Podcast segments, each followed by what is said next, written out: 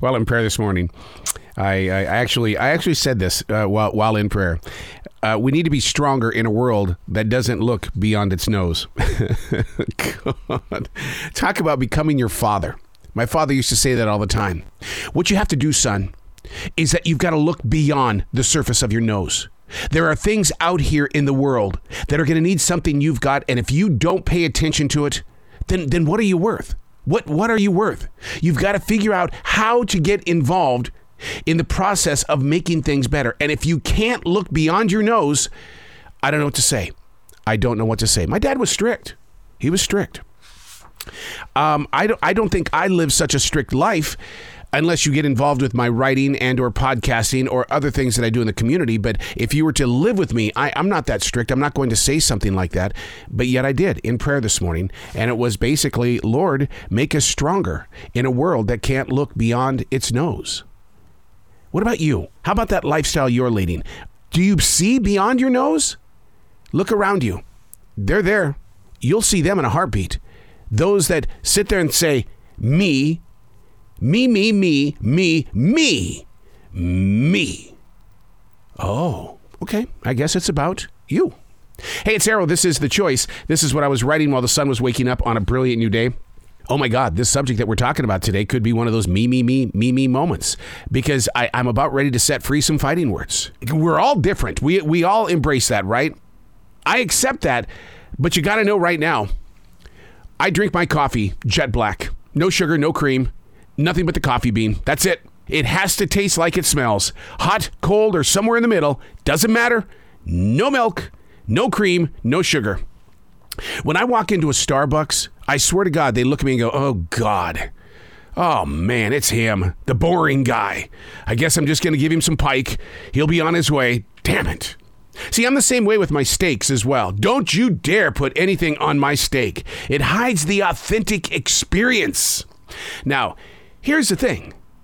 When I make my soups, and I am a master at making all different types of soups, it is a much different playing field. I can't get enough of my spices. Oh man, I'm pouring that stuff in there. You see, I use them to get into my sinuses. Sounds gross, right? But it's true. It's like wasabi. I love wasabi, but I use it to get inside the schnoz here so I can clear that monkey out. Coffee? Not so much. It has to be exactly like the bean. To which, I've chewed on so many times, but I don't get that buzz though. But it would be cool if the people over there at the Jolly Rancher Candy Company, if they would make a coffee flavored, caffeine infested piece of candy that tastes just like coffee. You know, you don't have to do a cup. Just pop in that piece of candy and whoo, whoo, you get that little buzz. Three sucks, and then the big chomp. The things that we want in our everyday world. What is that one thing that you would love to add to your process of growing forward that it just doesn't seem like it's here in this world? Would you like to go back to a telephone that's connected to the wall and has like a 10 or a 20 foot cord to it? And then your father's in the other room going, Your five minutes are up. I don't want to go back to that world. I, I don't. Nor do I want to go back to the computer screen world that was green. You remember the early day computers? They were green, and they, and you didn't get to do fancy things. And they said one day you're going to be able to play games on this computer. Really? Wow. I, I don't envision that. And then it happened. It all started with Pong. What is the one thing that's missing in your life that you wish that you could put your hands on it? And and if you did get that opportunity, how long would that relationship really last? See, that's the thing about where we are in this present day is that we do have these hidden wants and desires, but when we get them, we don't know what to do with them. Because I'm in the music business, a mobile entertainer for 29 years, you should see how much equipment that I still have. And the reason why I won't relinquish it it's the fear of modern day technology not keeping up with the demand of sights and sounds. And I've got to have a backup plan to a backup plan to a backup plan. So, what does this have to do with the coffee bean? Well, in the morning, I've got to have my coffee. Thank God in heaven that it's available. But the question today is what isn't available in your world today that you wish you could get your hands on? But if you get that opportunity, how long will you embrace the relationship?